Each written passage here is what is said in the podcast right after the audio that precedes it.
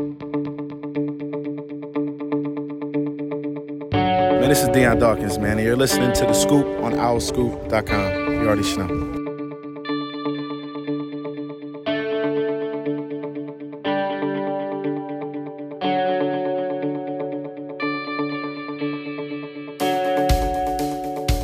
Hi, everybody. Welcome back to the Scoop, OwlScoop.com's podcast, season seven, episode 32.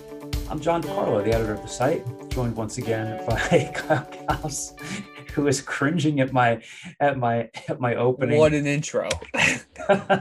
really got everybody's juices flowing. Yeah. I am the editor of the outlet. Dante Dante Colinelli, Caden Steele with us again. I don't know, Dante, should I start using my my depression era radio voice for something like that? Oh, I think you should. It's it's my favorite John voice. It, it might be the only John voice, but it's my favorite John voice. Well, uh, maybe I'll maybe I'll blend it in a little bit later today. when- It, it is not the only John voice. it is not the only John. It is the only John voice that I hear multiple times a week. John and I spend a lot of time together in the office, and and John is always that's his go-to voice right now. I I feel do other I do other impressions. I don't want to be just pigeonholed into one, but you know, hey, Barry Gibb. I do a Barry Gibb impersonation. You do a Jimmy Fallon as Barry Gibb impersonation. I do. I don't know how I would blend that in today, but you know, Good. It's all Hey, deadly. Hayden, do you know who Barry Gibb is? Never heard of that name and couldn't tell you anything about it. the member of uh, member of the Bee Gees. You know who the Bee Gees are? Who's the Bee Gees? The Bee Gees. oh no, Caden. Stay oh, like alive. The band. Yes, yes. I know the song. I know Staying Alive. There Okay. you go. All right. All right. All right. establish some some common some common ground there. Anyway, the Bee Gees have nothing to do with Temple Sports as far as I know, but I guess you, you don't want to rule anything out. But we do have a lot to, to bring to you guys today. Uh, a lot more in the way of spring football coverage. Uh, some good stuff from Antoine Smith, Temple's defensive line coach. Dante and, and Caden were part of the group of reporters that, that, that talked to him earlier this week. Uh, I understand he was very lively.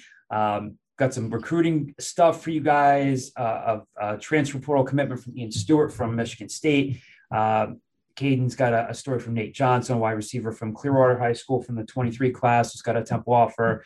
And uh, Temple did get a commitment from Jacob Porter from North Allegheny High School out in Pittsburgh. He previously committed to Yale, so we'll be talking about that. Got some mailbag questions. We have some women's basketball news to bring to you uh, with the hire of Diane Richardson from Towson. Uh, we'll touch a little briefly on, on LaSalle hiring Fran Dunphy. So pretty, pretty packed episode to get to here. We will start with, uh, I don't know. I mean, do we want to? Famous number 32s. We're skipping over this. We've got, as good. It's, this is an easy one. You put This this, on, easy on- you put this on the script. I was going to go to it. Was going to go to it. Give, You- you're number, go- 30, number 32. And there are a ton. First one that jumps out to you. I know what you're going to say. Jim say. Brown. Jim is Brown. mine. I think OJ jumps. Oh, I honestly didn't even think about that. That's the only I'm. I'm gonna be I'm gonna be honest. That is not the first thing that I associate with OJ Simpson. It's his it's his blossoming social media career. You guys, Yeah, obviously, obviously. the only one in this. I'm the only one on this podcast who was alive during his uh, his chase, his famous chase. I was very much alive during that. No, you were. I was like six years old. Yeah, Yeah, you're, you're, you're absolutely right. I completely miscalculated. Actually, was it was 96 or 94? 90. 94. 94. Yeah, I was, I was five. Okay. yeah. I was Yes, I- negative five. Aiden was just a twinkle in somebody's eye somewhere. The most the, mo- the most important 32 of them all. Benny Walls. Franklin Delano Roosevelt. The 32nd president of these United States. You Oh. said saying Frank. I thought you were going to say Franco Harris. So Franco Harris, I think I've told you this before. Up until like a year ago, I thought Franco Harris was Frank O'Harris. I thought his last name was Yes. O'Harris. I thought he was just like some Irish oh, running back out there. That Oh. Really? Dante's come. I think Dante's having that same realization. I okay. I knew who Really? Franco Harris was. I did not think he was an Irish running back, but I also thought that his name was spelled O'Harris. Frank Yeah. O'Harris. Oh no! It's I've never, Franco. I've never seen it written. I've It's only Franco seen the catch. I've Harris. never seen. I can just Really? hear the NFL films music just blaring in the background because they're so proud of this of this moment, this cringeworthy moment in Oh football talk God. right now. I I'm went the first embarrassed. 30, 31 years of my life. So the fact that we cut you off, you know, 10 years before that, Dante, you're ahead I of me. appreciate it. I thank you for taking one for the team, Kyle. I appreciate that. No. I just imagined like like a very like stereotypical like redheaded Irish guy just running between the two. Nope. nope. Here we are. Oh uh, man. Played at, played at Penn State, played for the Steelers, Hall of Fame running back, local guy, Franco Where's he from? Casale. Oh, okay. RV guy, Rancocas Valley from South Jersey, You know who else went to Rancocas Valley? Sean Bradley, And Eric Lofton, Iverson Clement. Iverson Clement, who appears to be uh we'll get to that in a little bit. Appears to appears to be in the in the mix a little bit at uh at running back. Caden, any Tom famous- Bradley, who was at practice on Saturday. was famous number 32. Does anyone jump out to you, Caden? I can remember like random Philadelphia guys, famous 32s. Chris Polk, the running back from Washington. They put with the Wow, Eagles. I love it. I love That's a it. deep cut. I love Chris- it. Chris Polk, Ricky Watters when he played the Eagles, 32. Steve Carlton, There we the go. first- he wore 32. Not really random with that one, but yeah. Yeah. That's not, that's not random. Yeah, that's a better way. Shaq, obviously, if you were going to go to basketball, 32 Shaq when he was with the Suns, though. Oh, he was 34 yes. with the Lakers, I think. No, I thought he was 30. Oh no, you're right. You're right. You're correct. Yeah, I think Shaq was 34 with the Lakers. Yeah. Okay. Uh, Magic Johnson was 32 with Lakers. Yes, It it was. was. We did not say that one. I feel like we gotta throw that out there. Another Jason famous, Jason Kidd with the Suns. another famous Philadelphia athlete wore number 32 before he wore his Dr. J. number. Yes. Kyle's Hey, they sporting would- a- Mm. Kyle's they went sporting a six. Sixers hat today with the with a flat brim. It's so like it's I get I get at the point where like even when I try to curve them a little bit because I used to like in like the 90s and 2000s get like real curved. They they're designed to be flat brim, so they go back. Yeah, Like it's not the same type of hat as it was back then. yeah. I also haven't showered yet today. I, I normally work out before the scoop and then shower, and then I don't have to wear a hat. Haven't showered yet today. Was in a meeting, so we're a hat guy. Hat guy today. Chris Polk, what a that's that's the that's the the gem of the pod right now. Early early on, It's good, good, good stuff out of you, Caden. So Who was the running back wide receiver they had from like Air Force? Oh, was it Oh, uh, Chad Mahe. Hall? Chad Hall, got- or Reno Mahe. I'm No, thinking of Chad Ma- Hall. Ma- I'm thinking Chad. yeah, I'm thinking of Reno Chad. Mahe was BYU. Chad Hall. Chad Hall, f- the way Kyle's mind works, the first thing that I remember about Chad Hall is I remember like vividly in like 2008 or 2010 or something, some chick uh like picked him up at Finnegan's Wake, went home with him, and then posted photos on the internet of like him like sprawled out in the bed, like like it was just some random girl from the street. Took him home, took photos, and posted them on the internet. And I was like, wow, people are trying to get in like Chad Hall's business here. Chad Kyle's Hall. continuing to push the envelope every week on the show. No, let's talk about this real quick. If you cut any more of my shit, we had such like a granola cookie cutter episode yes last week because of the crap that was left on the edit- editor's floor. Well, the editor isn't here right now, so Because he'll just blindly follow whatever John tells him to do or whatever. cut out this segment, cut out that. I don't like it. You took away the soul of last week's episode. so the soul was was porn references, Kyle. No, That- whoa, whoa, whoa, whoa, whoa, whoa, whoa, whoa, whoa, whoa. That was that was not what was what was referenced. That's what was I- implied. I referenced because you grew up in a different generation than me. You didn't have early 2000s wrestling, or you had access to the internet. You had different things going on in your world. That's all I said. You inferred it from there on out. I- Please- stop please don't- it. please You don't drag me me down, down to that the mud. road. Please don't drag me down Are you- the mud. Are you familiar with the term gaslighting? Please don't drag me into whatever you guys Yeah, have going on. Kyle, Kyle is Kyle is gaslighting us right now. This is this is outrageous. With a fresh propane tank. He. Yes. Yeah. We're gonna cut Please. this out too. Please don't drag me down to your level. uh, anyway, you guys were excited this week because you got some good stuff from Antoine Smith. You guys came back from the press conference with, with smiles on your faces. You were like he was he was a quote machine, um, and he was. So let's let's let's talk about that, and, we'll we'll talk a little bit about Saturday spring game uh, coming up. But again, Antoine Smith available this week. Tuesday's media availability. Temple's defensive line coach came from Colorado State. Um, if you read the story on our site, a lot of excerpts from that from that uh, from that conversation. Um, got some some stuff to to get into here, but uh, I'll, Dante, I'll start with you first, like because he has this anecdote where he talked about the first time he met Stan Drayton at, at the Ginn Academy, the Ted Ginn Academy, and Ted Ginn Sr. started this school. He was the father of Ted, Ted Ginn Jr., who played for who Dante. Ted Ginn Jr. played for like the Saints, the Panthers. He was on the Dolphins for a while. Miami Dolphins. That's why I was. Yeah. Yeah. Oh, I, I, thought yeah, I was just gonna run through all the all the names, Yeah. but yeah. Real Okay. quick, Ted get real quick. You saying Ted Ginn Sr., the father of Ted Ginn Jr., was underrated? like, oh, as opposed to You never know. There could be. You don't want to. I mean, we we are a, we are a, a, a show and a podcast that verifies everything for the most part. So you don't know. There could be a couple of Ted Ginns out there. We don't we don't know these things. Anyway, Dante, tell give us a, a little bit of that anecdote. We've got some some audio a little bit later in the conversation here, but he, he talked. I mean, pretty much everything that came out of his mouth was was pretty insightful and a good sound bite. He was entertaining and uh, during a spring where it's been a lot of Stan Drayton. We're not getting players. We'll talk about that in a little bit. Not even at the spring game on Saturday, but tell us a little bit about that about that story. Yeah, it was really interesting. Uh, something that we've tried to do since we've got the coordinators, just kind of ask them like, how did you meet Stan Drayton, right? Because none of these people have really worked together. A lot of them have connections to like Everett Withers, uh, the chief of staff. Some of them have like connections to connections of people. That's what we've heard from uh, Danny Langsdorf and DJI. They said, well, we kind of knew people who knew people. Um, but Antoine actually said, he said, I remember this very vividly. He went to a uh, kind of like a, a recruiting camp at uh, the Ted Ginn School in Cleveland, Ohio.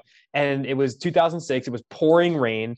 And Antoine Smith said, Me and Stan Drayton were the only two knuckleheads standing out there watching this practice. And he said, like, that left an impression of me because most people don't do what I do, is what he said. And, and that's how I knew that Stan was going to be a special guy. He was at, a, I, I believe that's when, uh, I forget where Stan was in 2006 off the top of my head, but Antoine mentioned it was a big Florida, time right? program. Florida. Where was it? Florida?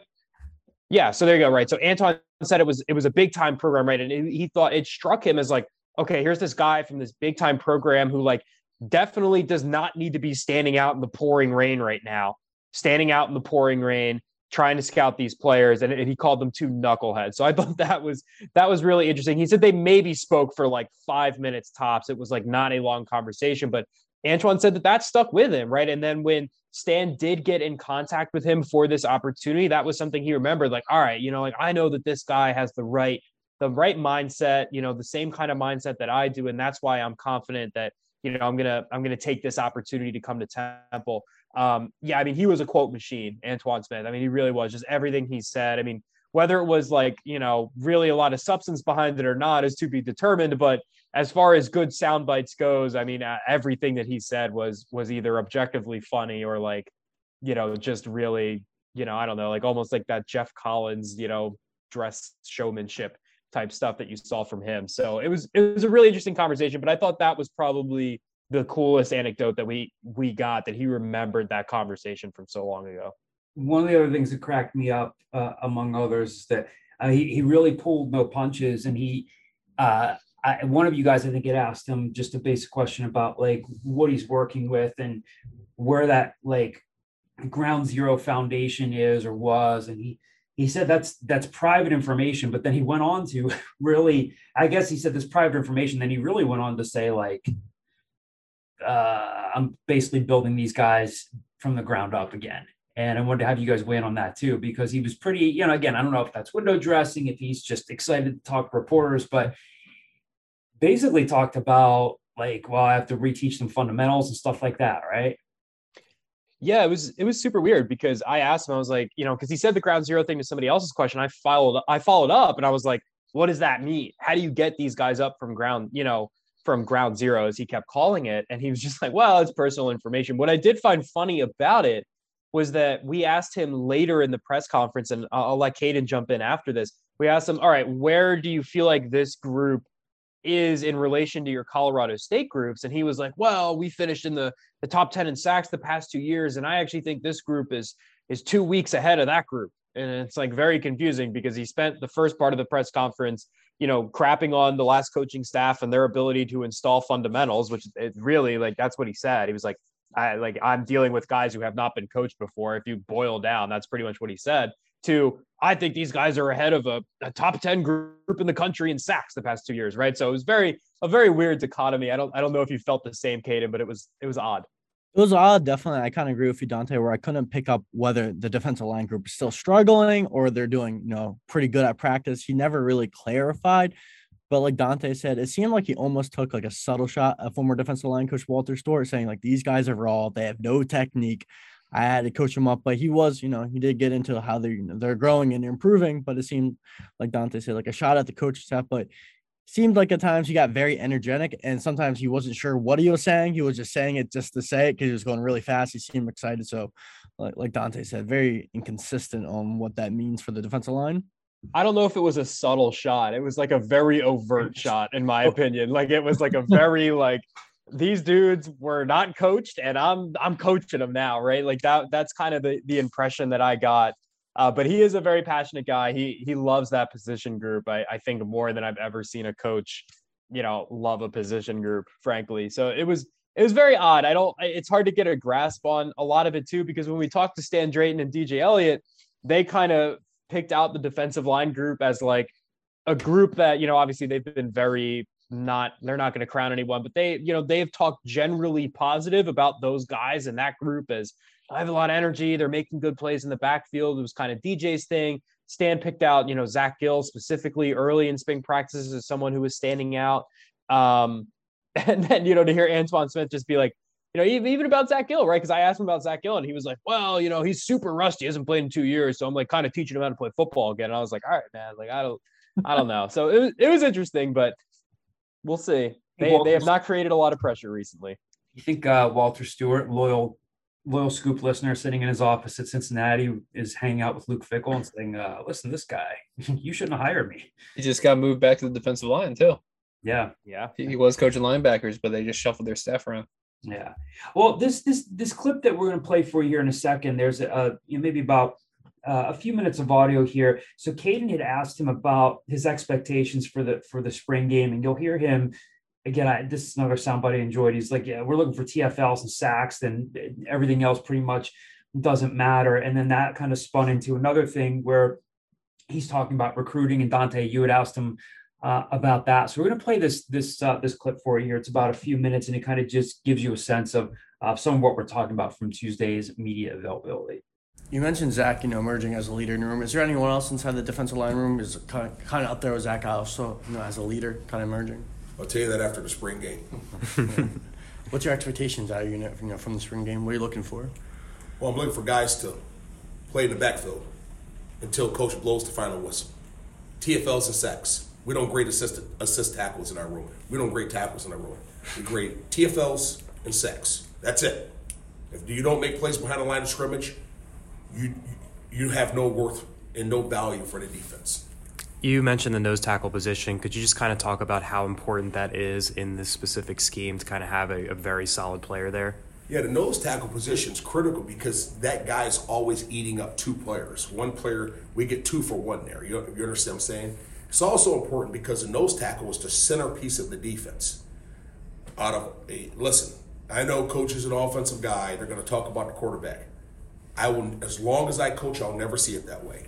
The number one player on the roster is the nose tackle. Because if you can't stop anyone, it doesn't matter how good your quarterback is. Doesn't matter. The nose tackle is the centerpiece of the entire program. That's where the game starts, and that's where the game ends. When you're when you're out there recruiting, looking for guys who, I mean, you're talking about two gapping, right? So you know, how do you kind of, I don't know, look for those traits in recruits? What specifically stands out to you, and you go, all right, you know, that's the guy I think I can develop into that that nose tackle? Uh, I actually don't do that. I mm-hmm. actually say you have to come to camp. I don't take a defensive lineman, I never have, who doesn't come to camp. I will never buy a car that I don't test drive. I will never buy a home that hasn't been inspected. Goes the same thing for my players. I need to know what their threshold is, what they can handle before I go in the green light on. So when they do come to camp, yep. What are you looking for when they get here? see if they can handle Coach Smith for 60 minutes. Fair enough. How would you describe Coach Smith for 60 minutes? I just said the Wild Boys. uh, I, you know, I'm, I have a lot of energy. You know, uh, when I get outside on practice, I need a lot of support with other staff members because I get I go in such a zone because I have so much fun being with the D line. I mean, they're my world now. I mean, I, I it, it, it's it's it's chaos. It's wild. There's a lot of energy, but there's a lot of dancing. Okay, we have a good time, you know. But there's a job that got that's got to be done. And again, the every program is going to start with the defensive line. When the defensive line plays well, the crowd is cheering, the fans are happy, the music is playing, and and life's good. So, you know, with us, uh, that's how we run a practice. We we're always the same every day, every day. Walk through, game, practice, always the same. So I I enjoyed this. I mean, as much as we're as much as we're kind of like you know having fun with like his his his tone and all that stuff. Um, talked about the the the nose tackle position. Uh, I want to talk about that real quick. yeah, In the span of about 90 seconds, the same man said these two things. T- TFLs and sacks, that's it. If you don't make plays behind the line of scrimmage, you have no worth and no value to the defense. And the number one player on the roster is a nose tackle because if you can't stop anybody, it doesn't matter how good your quarterback is. The nose tackle is the centerpiece of the entire program. Nose tackles a lot of times are not getting TFLs and sacks. What, and what's even funnier about it is when I asked him to expand on that, the nose tackle that he described to me was not like like Vita Vea on the Buccaneers, right? Just No, like running through people in the backfield. He described like a two gapper got block eater. Yes, Yes. Yeah. Which is like not getting like you I, I mean, I guess it's like, all right, well, I need that guy so everyone else can get TFLs, Yeah, right? Like I'm- that, I'm that's what I imagine the Yeah, I would have to explanation is. reasonably. I would have to Yes. reasonably assume that's what he means. Those guy, that guy's occupying two blockers, so your other guys can get in the backfield. But yeah, it was. I mean, look, I, this sounds like the standard John DeCarlo disclaimer. Probably a really nice guy. Enjoyed the session, enjoyed the audio, but it yeah, it, it was pretty funny. Yeah, I don't know. And then the, I, he, he- is a guy after my own heart though, because I also love nose tackles. So you know what? I'm I'm just gonna chalk it up to he's just trying to, you know, sweeten the pot. And I, again, I, I think that we we maybe knew this about the staff. I mean, the camp camp season isn't here yet. That I'll uh, assume will start at some point in May. But the previous staff, for a couple of different reasons. I mean, COVID obviously affected them, but there weren't quite as many camps uh, offered as, as the that the previous staff did. But we, we know that especially, I mean, every every staff in America does them, but Temple really, really benefits uh, from these camps. That's where they evaluate guys. That's where they really, you know, can find guys that they say these are developmental players. We're not going to get four and five star guys, so on and so forth. But I, I did think it was interesting to hear Antoine Smith talk about the fact that, like, I don't, you know, I, I want to see a guy. I want to see a guy. We have to see a guy before we offer him. What do you say? I'm not gonna. I'm not gonna buy a house done an inspection. I'm not gonna buy a car before I test drive. and Then you're like not getting a house in this market. no, you're not. the crazy market out there. Uh, people are skipping home inspections. Kyle's personal uh, real estate tip. You want to I- get a house that badly? I got it. I got right right before this bubble. Didn't have to skip anything. Yes. Be not- lucky is my only. Did not skip lucky. not your home inspection. Um, but yeah, I mean, I, I thought that was another noteworthy part of it. Again, you know, I, I'm sure, you know, they'll, they'll get guys like like someone out of the transfer portal who they don't bring in through uh, through a camp or something like that. But for the most part, that seems to be something that this staff is is really after once again. So um, it again, we're recording this on Wednesday afternoon. We're supposed to get Chris Wiesehan tomorrow morning, right, guys? Um, yeah.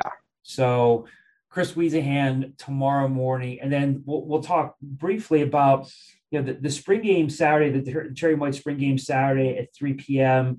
Um, again, unless things change, we're not getting we're not getting players. We've talked about this before. It, it seems like like Stan Drayton is being very procedural with this in terms of whatever um, he's trying to build. I mean, he talks about building culture, uh, you know, getting back to where this program was before. And I guess part of part of that might mean like, I don't know, I'm really not going to put guys out in front of uh, the media for, for spring ball. So we aren't going to be able to bring you the voices of players on Saturday.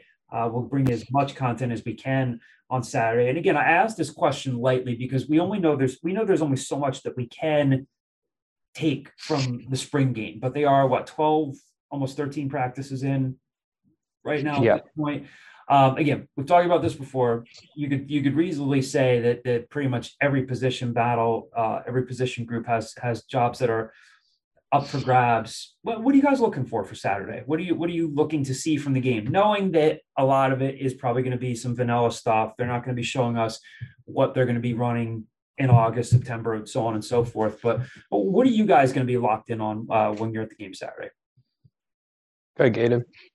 Uh, I think the thing I'm going to look at is, you know, obviously, like you said, we might not see the whole playbook or a lot of the different things that they might do in the regular season, but what would Danny Langsdorf's offense look like?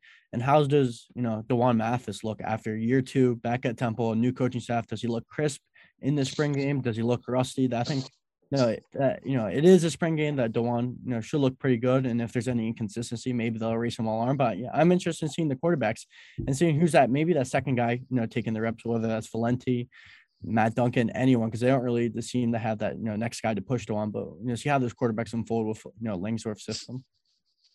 Yeah, a couple of the ones for me, I've been like subtly tracking the offensive line. We so what happens is is they they walk when we go to spring practice Like, now. The just practice bring is- us, bring us into into to the things that you Yeah. see. Yeah. So what happens is, is as we show up to EO, the gates usually open. We have to like walk uh, all the way across, like down the field to a like very small hallway where we do these press availabilities, and you can like kind of see practice from the window.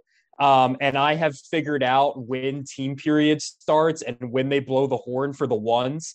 Um, and I have been able to peer out the window and try and track who has been on the starting offensive line uh, the past three practices.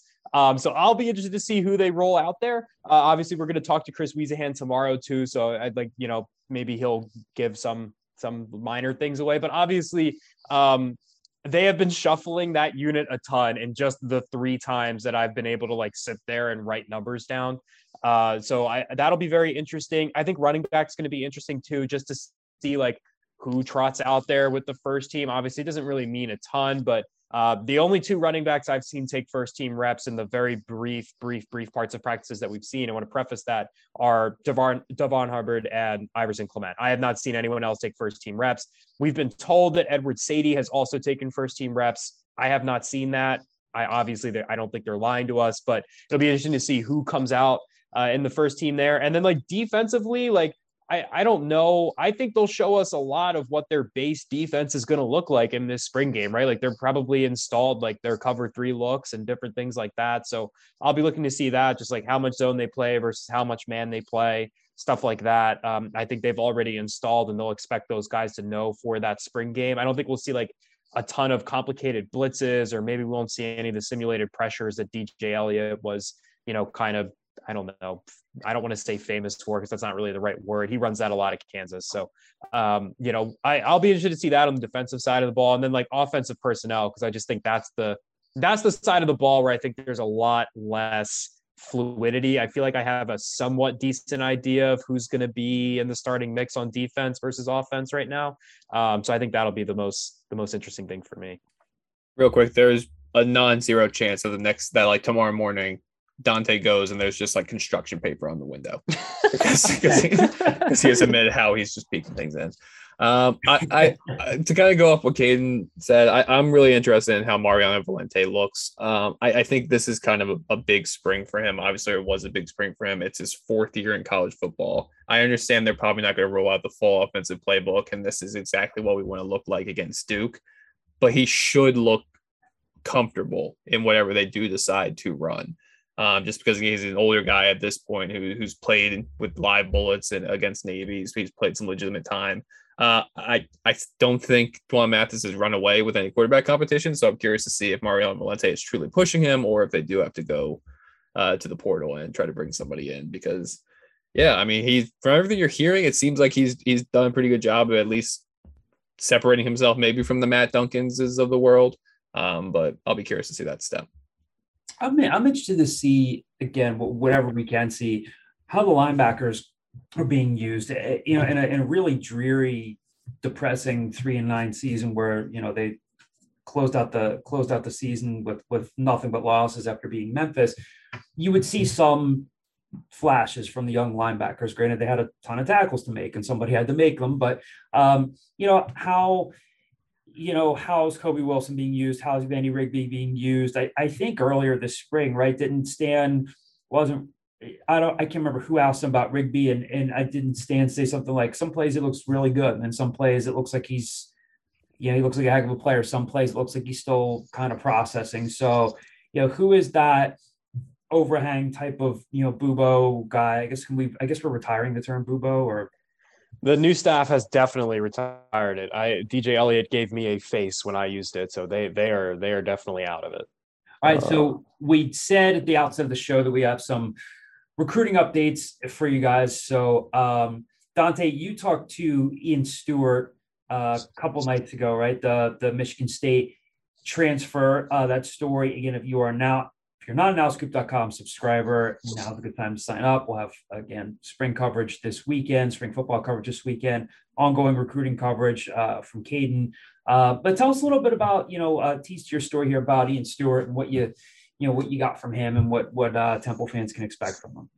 Yeah, I don't want to give away too much, but uh, you know, he's a, a really he's a well-spoken kid. Uh, he brings a skill set to this team that I think they've been missing since Brandon Mack left. Uh, they really haven't had that big, tall outside X receiver who can go up and make a play and double coverage down the field. That's the type of skill set you're hoping to get out of him.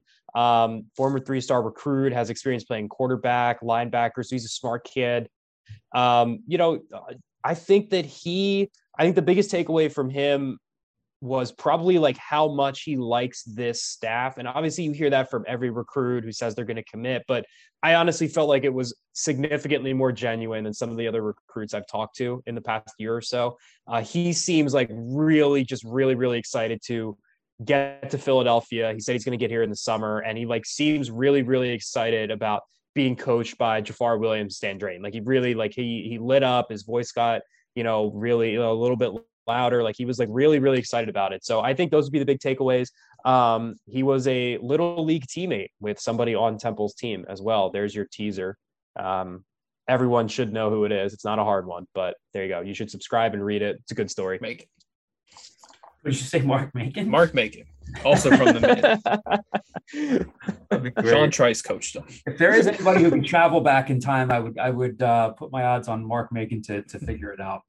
Uh, If you're traveling forward in time, right? Because it would be like young Mark Macon traveling. Yeah. good yeah, point. Good point. in Well. Doc Yeah. Brown, uh, the flux capacitor could could handle that too. I'm sad that Sam's not not here for that. Um, and then um, another recruiting piece to touch on here. Caden Steele talked to Nate Johnson, a wide receiver from Florida's Clearwater Central Catholic High School.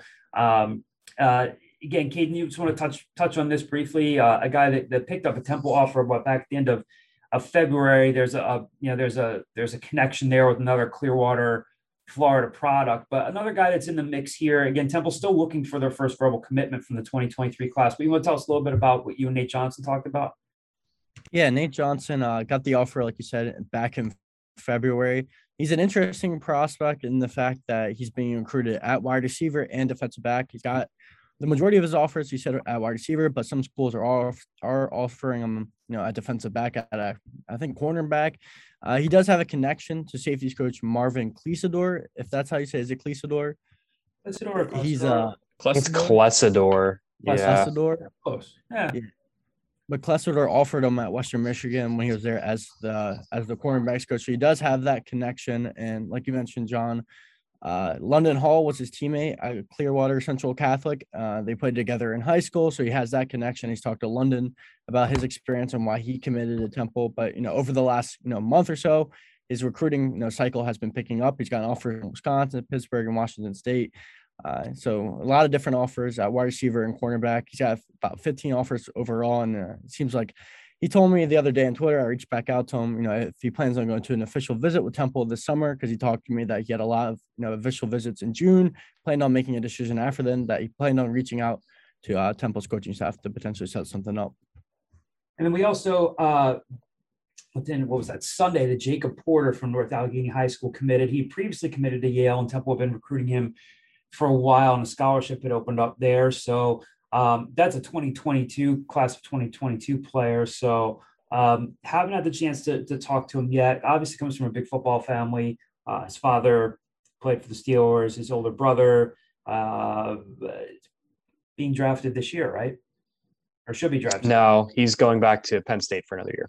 Did I think it was? Did he ever? Was that ever on the table? Why am I saying that? Was he thinking of? Is he that? Good? He he had a second round grade from the NFL in the summer, uh, but he decided to go back to Penn State. Okay, he had a kind of, I'm going to go with average year, so we'll see where that comes through. Okay. So Jacob is a, is a defensive end, edge guy, about 6'3, 210, had nine sacks as a senior. Again, North Allegheny High School is in the, in the Pittsburgh suburbs. So uh, a couple of, of recruiting pieces of information there. Again, stay tuned to the site. We'll have more information, information for you in the coming weeks.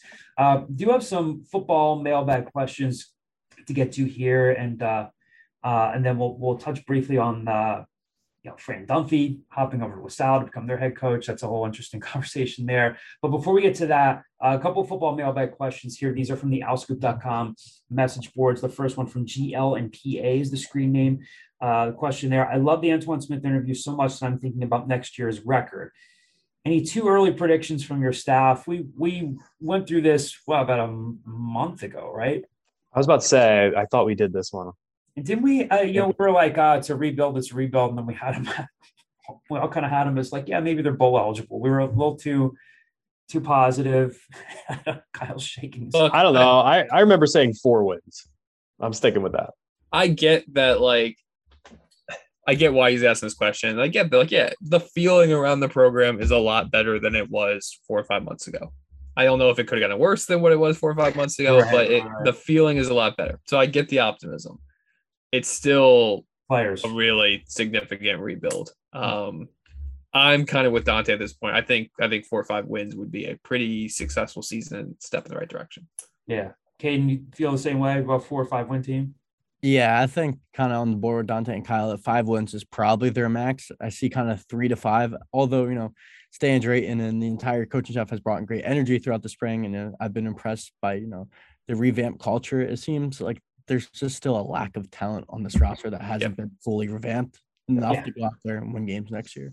Yeah, I mean- look, smiles in the room only go so far. You know, like eh, like everyone is very happy, and as a reporter being in the facility, it's nice. It really is. Like coaches seem like they're not miserable, players don't seem like they're miserable, and that's great. But like, I like who who is catching you know passes? I, I like I don't know who's who's running you know for 500 plus yards. I don't know who's blocking. I have no idea. You know, like uh, no, like seriously, like all of these guys are mostly unknowns. Like really. all that being said, it's college football. It's not that complicated. If you find like some guy that's like that dude, you can put your entire offense around them. I've seen it a Very dozen true. times. Like you find a guy true. that's like just like a next level talent. Oh crap! Like if, if Darvon Hubbard is this That's like say. Yeah, is a phenomenal running back, then you're like, cool. We're gonna give him the ball 28 times a game, and that's gonna be our offense. Like I've seen that work before. I've seen it fail before too, but I've seen it work before. So who knows? Maybe all that stuff works out great. I do think they have two easy, like caked in wins based upon this. And that's not even including the fact that, like Duke and Rutgers, I think, are going to be worse than they were last year. Like their out of conference schedule isn't that hard. And I kind of just keep going back to like anything can happen in conference. Like they had no business beating Memphis last year, and they beat Memphis last year. So like things like that could happen. I just think that it might happen like once, and then they win two, three games outside of conference. Let me ask you guys this question as, a, as a, my own mailbag, like follow up here. Okay, beyond and and, and the, Darvon Hubbard's a good one, Kyle.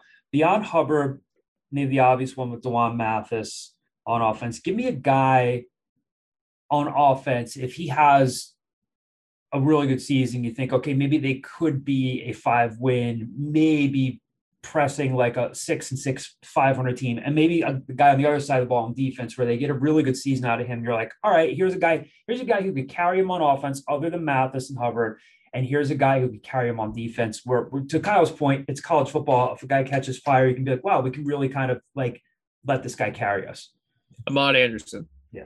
I, I think if Amad Anderson has a good season where you look back and go, wow, Amad Anderson had 950 yards somehow, that is kind of a cop out because that implies that D'Wan Mathis probably had a pretty solid season. But Amad Anderson is the type of player that, like, skill set wise, you just get the ball in his hand and let him style on people. You don't necessarily need to throw downfield all that often. I, I would say Amad Anderson is the next factor.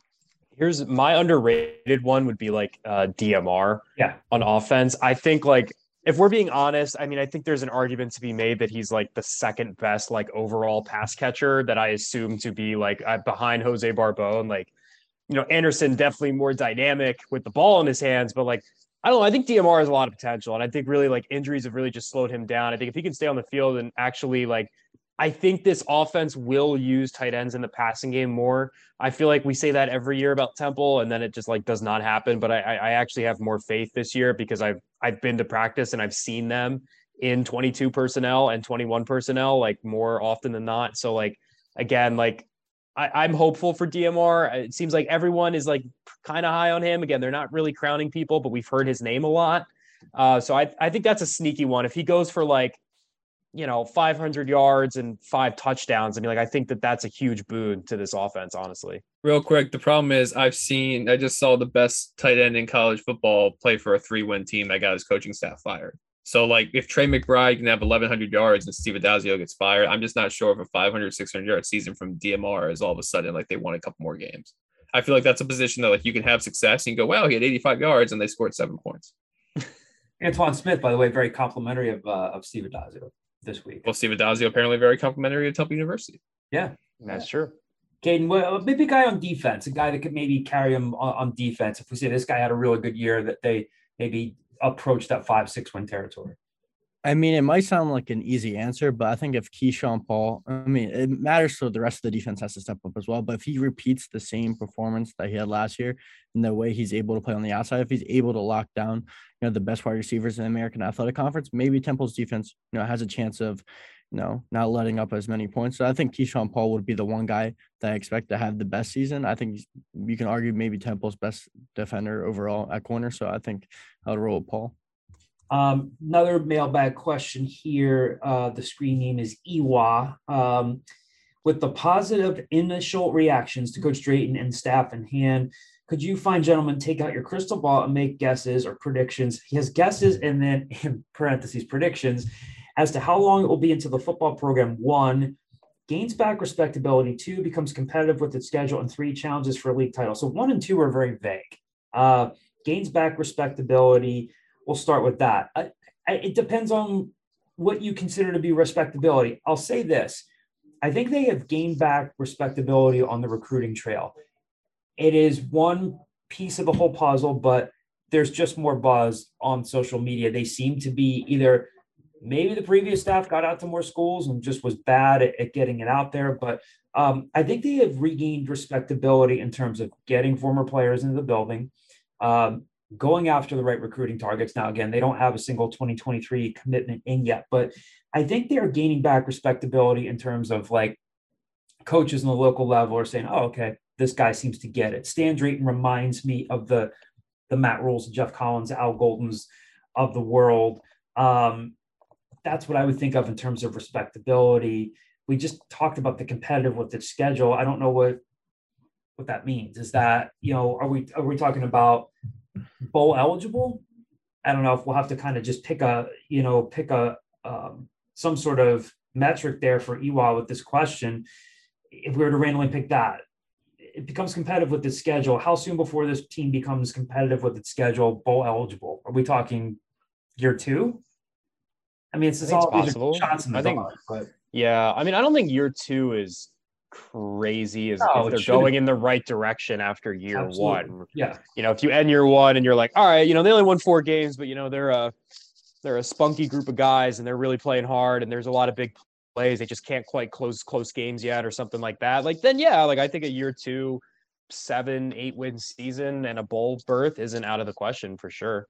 Mm-hmm. Yeah. You need to you basically need to gauge hey, if they're going to win three, four games this year, is that the way they won three games in 2021, where they got railroaded the last seven games of the year? Or is it the way that they won two games in 2013, where they lost four games on like the last play of the game and they were close and they were in it? They just weren't, they just didn't know how to win yet.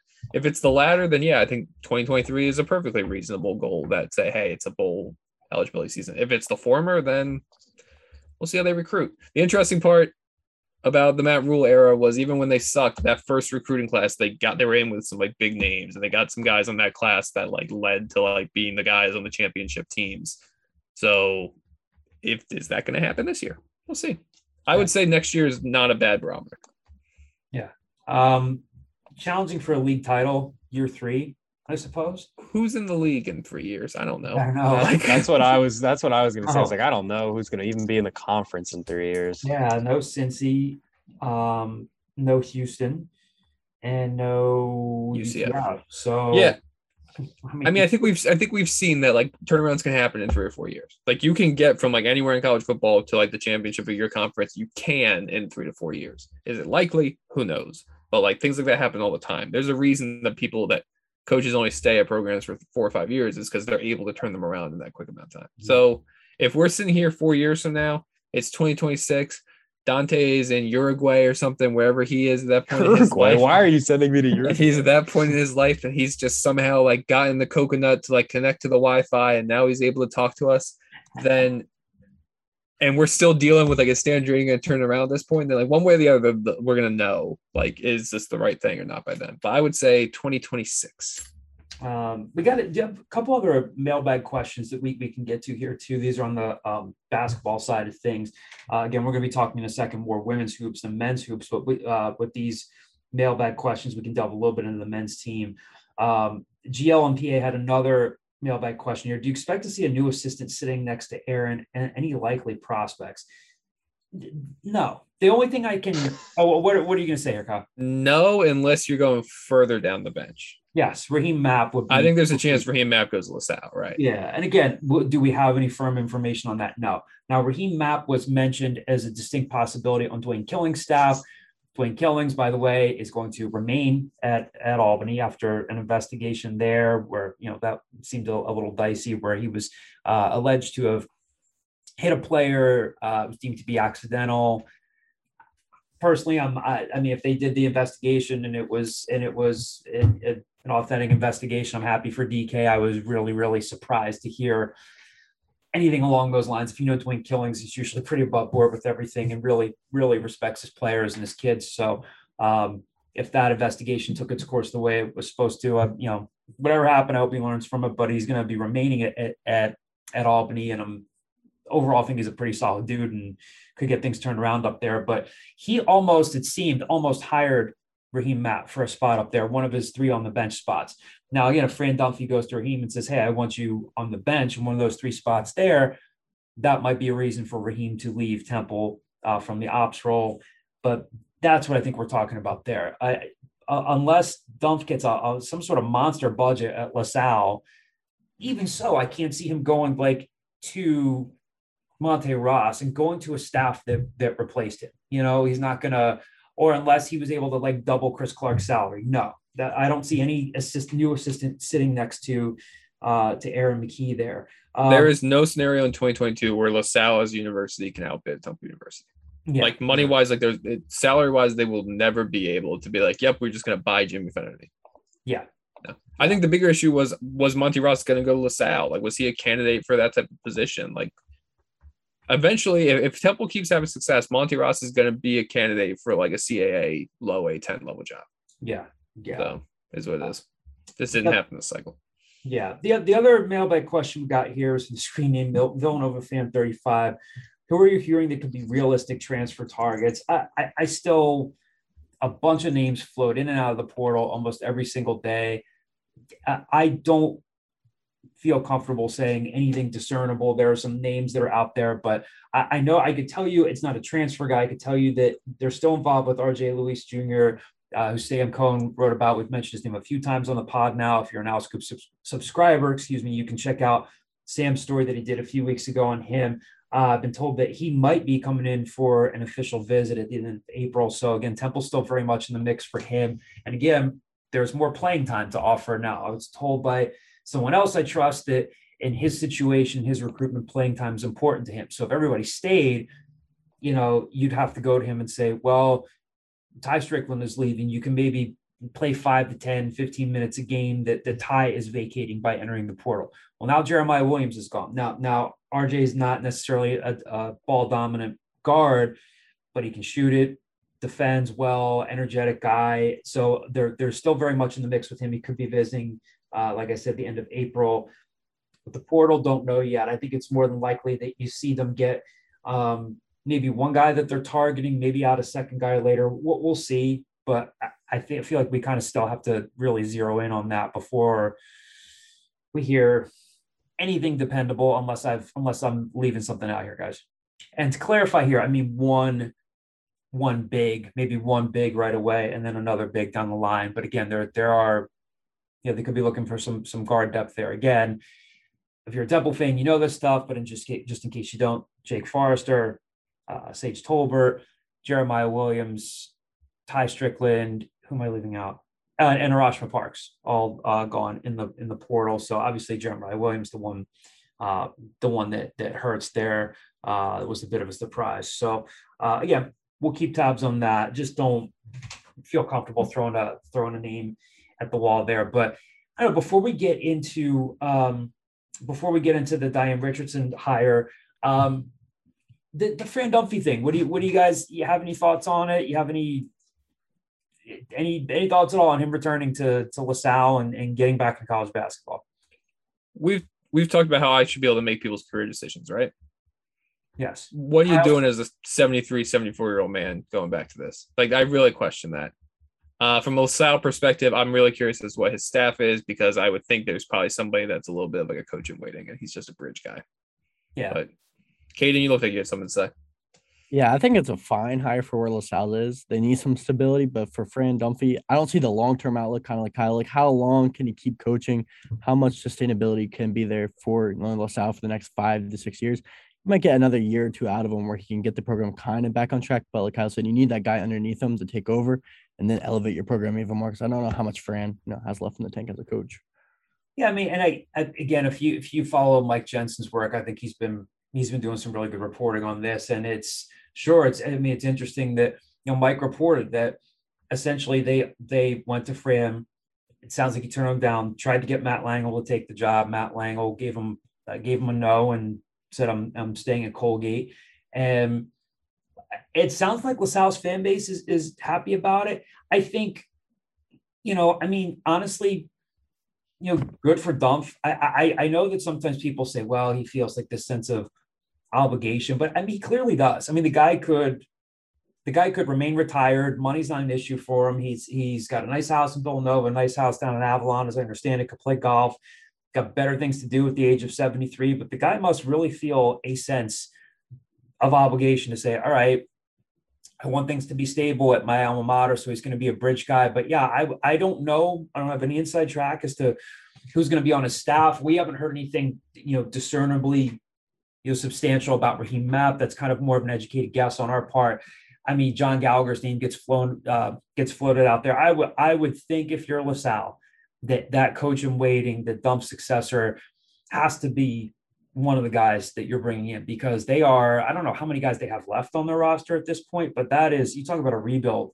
I mean, I, I mean every every program, well not every, but a lot of programs are getting killed in the portal right now. Wichita State just lost two guys today, um, and so when guys, and it's uh, kind of getting back to the previous mailbag question, the portal is a nutty, super competitive place right now.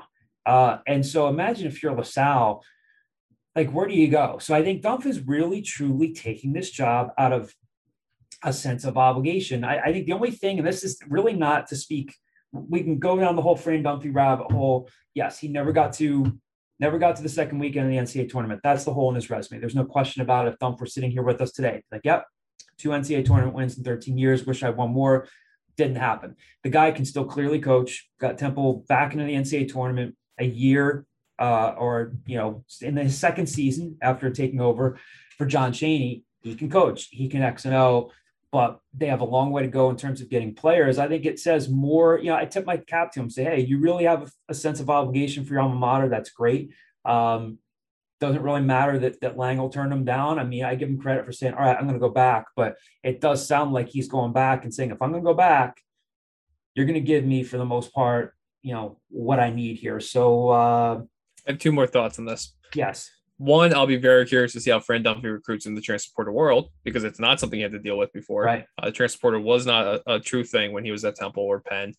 Um, and then two, if you look at this from a LaSalle perspective, if you're putting on yellow tinted glasses and you're saying, okay, from LaSalle perspective, this is best case scenario because they were never going to get a guy like Matt Langel to leave a situation that he had built up to go to a complete rebuild like that again. So instead, you're basically, it was either find this, a relatively known commodity that happened to play here and makes you feel good on the inside, or you're going to roll your dice on another assistant that just wanted their first head coaching job.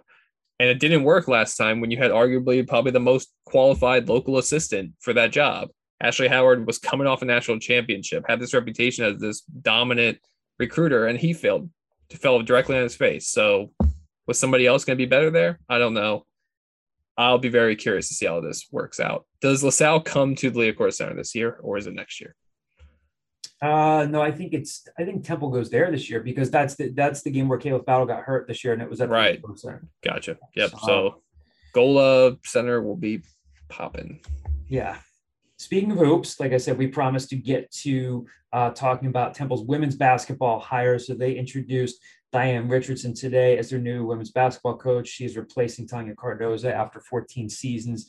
Uh, so she had a record of 80 and 66 at Towson uh, during her five-year tenure there. She got uh, she got the school uh, 24 wins this past season, the program's second NIT appearance. Uh, also got them to their first NCAA tournament berth. That was back in 2019 after they won the CAA tournament. Um, so Javon Edmonds has has just joined us on the scoop. Hello, Javon. How are you? Hello, John. And so Javon and Caden were at uh, at her press conference today. Javon, I'll start with you. I mean, you're just your your general impressions of of of the hire. I think we can all agree it was it was time to make a change there. And you noted in your story, you know that that Jason Wingard and Arthur Johnson have not been afraid to make changes. They they they moved on from Rod Carey. They moved on uh, from Bake in, the volleyball position, and now they moved on from from Tonya Cardoza.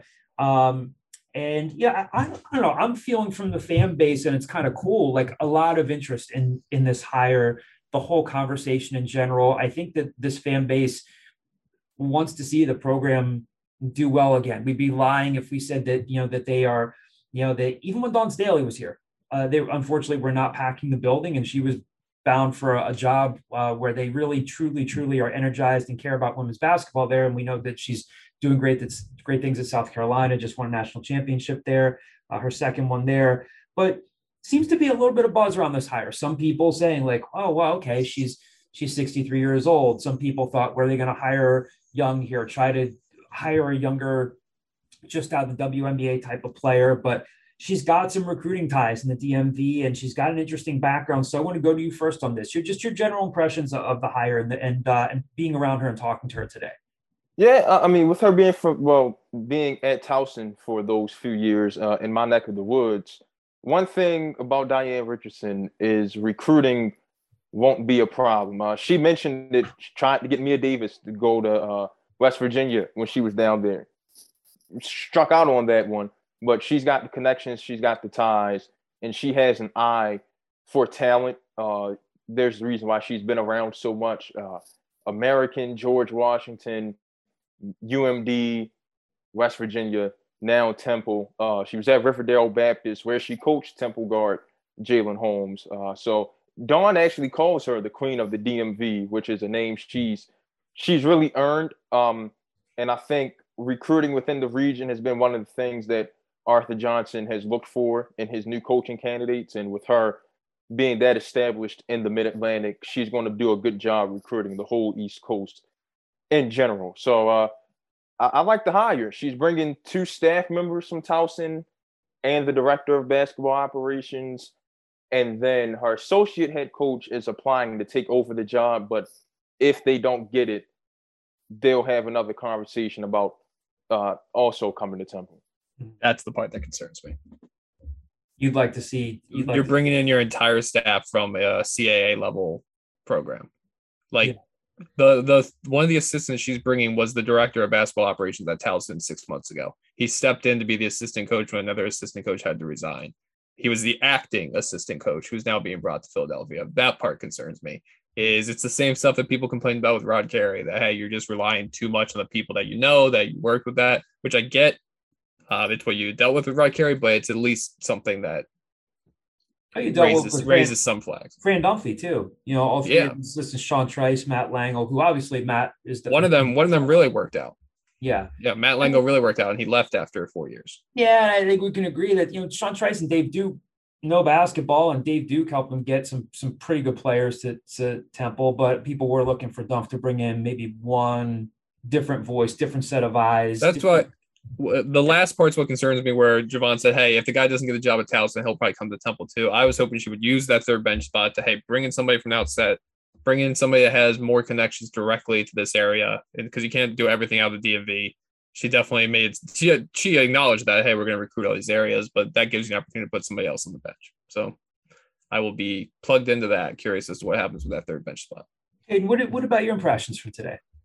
I definitely have like at least when I heard I had some reservations with the hire because you know of the competition level because of the age. But when you when you talk to her, she's a very energetic, bright person. You can tell her players are gonna like playing for her. And that's the one theme I've gotten from you know athletic director you know Arthur Johnson. It seems every coaching hire that he's made is a players coach type of hire. Someone's to rejuvenate a culture that needs some you know stability. Someone to go in there and gravitate towards the player and be able to connect with them obviously, I mean, I'm not inside, you know, Temple women's basketball. I don't know what happened with Tonya Cardoza and Foley with all the players. And, but obviously, there might have been some disconnect there. And I think she's going to have the ability to come in. She talked about, you know, how it's much more important. Like life is more important than the X's and O's. Like her biggest thing is helping. I think one of her quotes she talked about helping you know, like her players, whether they want to become a coach or a doctor. You could tell she's a very personable person that wants to come in, you know, the temple and help change this program, get back to, you know, where they used to be. So from my you know first impressions of just today, I mean honestly I like the hire. I don't know enough about her as a coach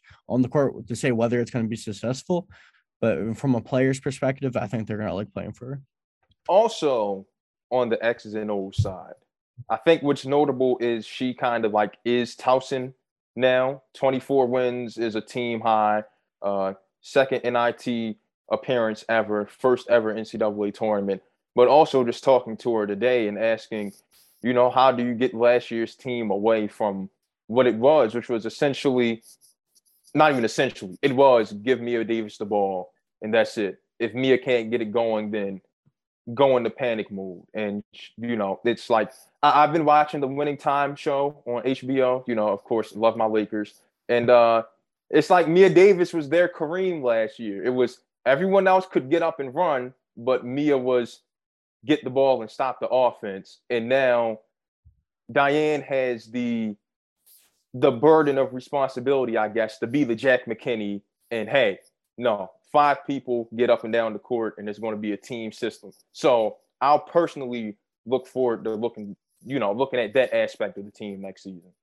All right, so we're going to play a, a bit of audio here, and this is acronyms. The word I'm looking for, right? She talked about uh, her habit system, and H A B I T stands for stands for uh, you know part of you know her her coaching foundation. This is this is part of of her press conference today. And again, you can read Javon's story on the site. We'll have another story coming up uh, from Caden. Again, like today's press conference was what they do with with other coaching hires. You know, uh, the president speaks, Jason Wingard speaks, Arthur Johnson, the athletic director speaks, uh, and Diane spoke.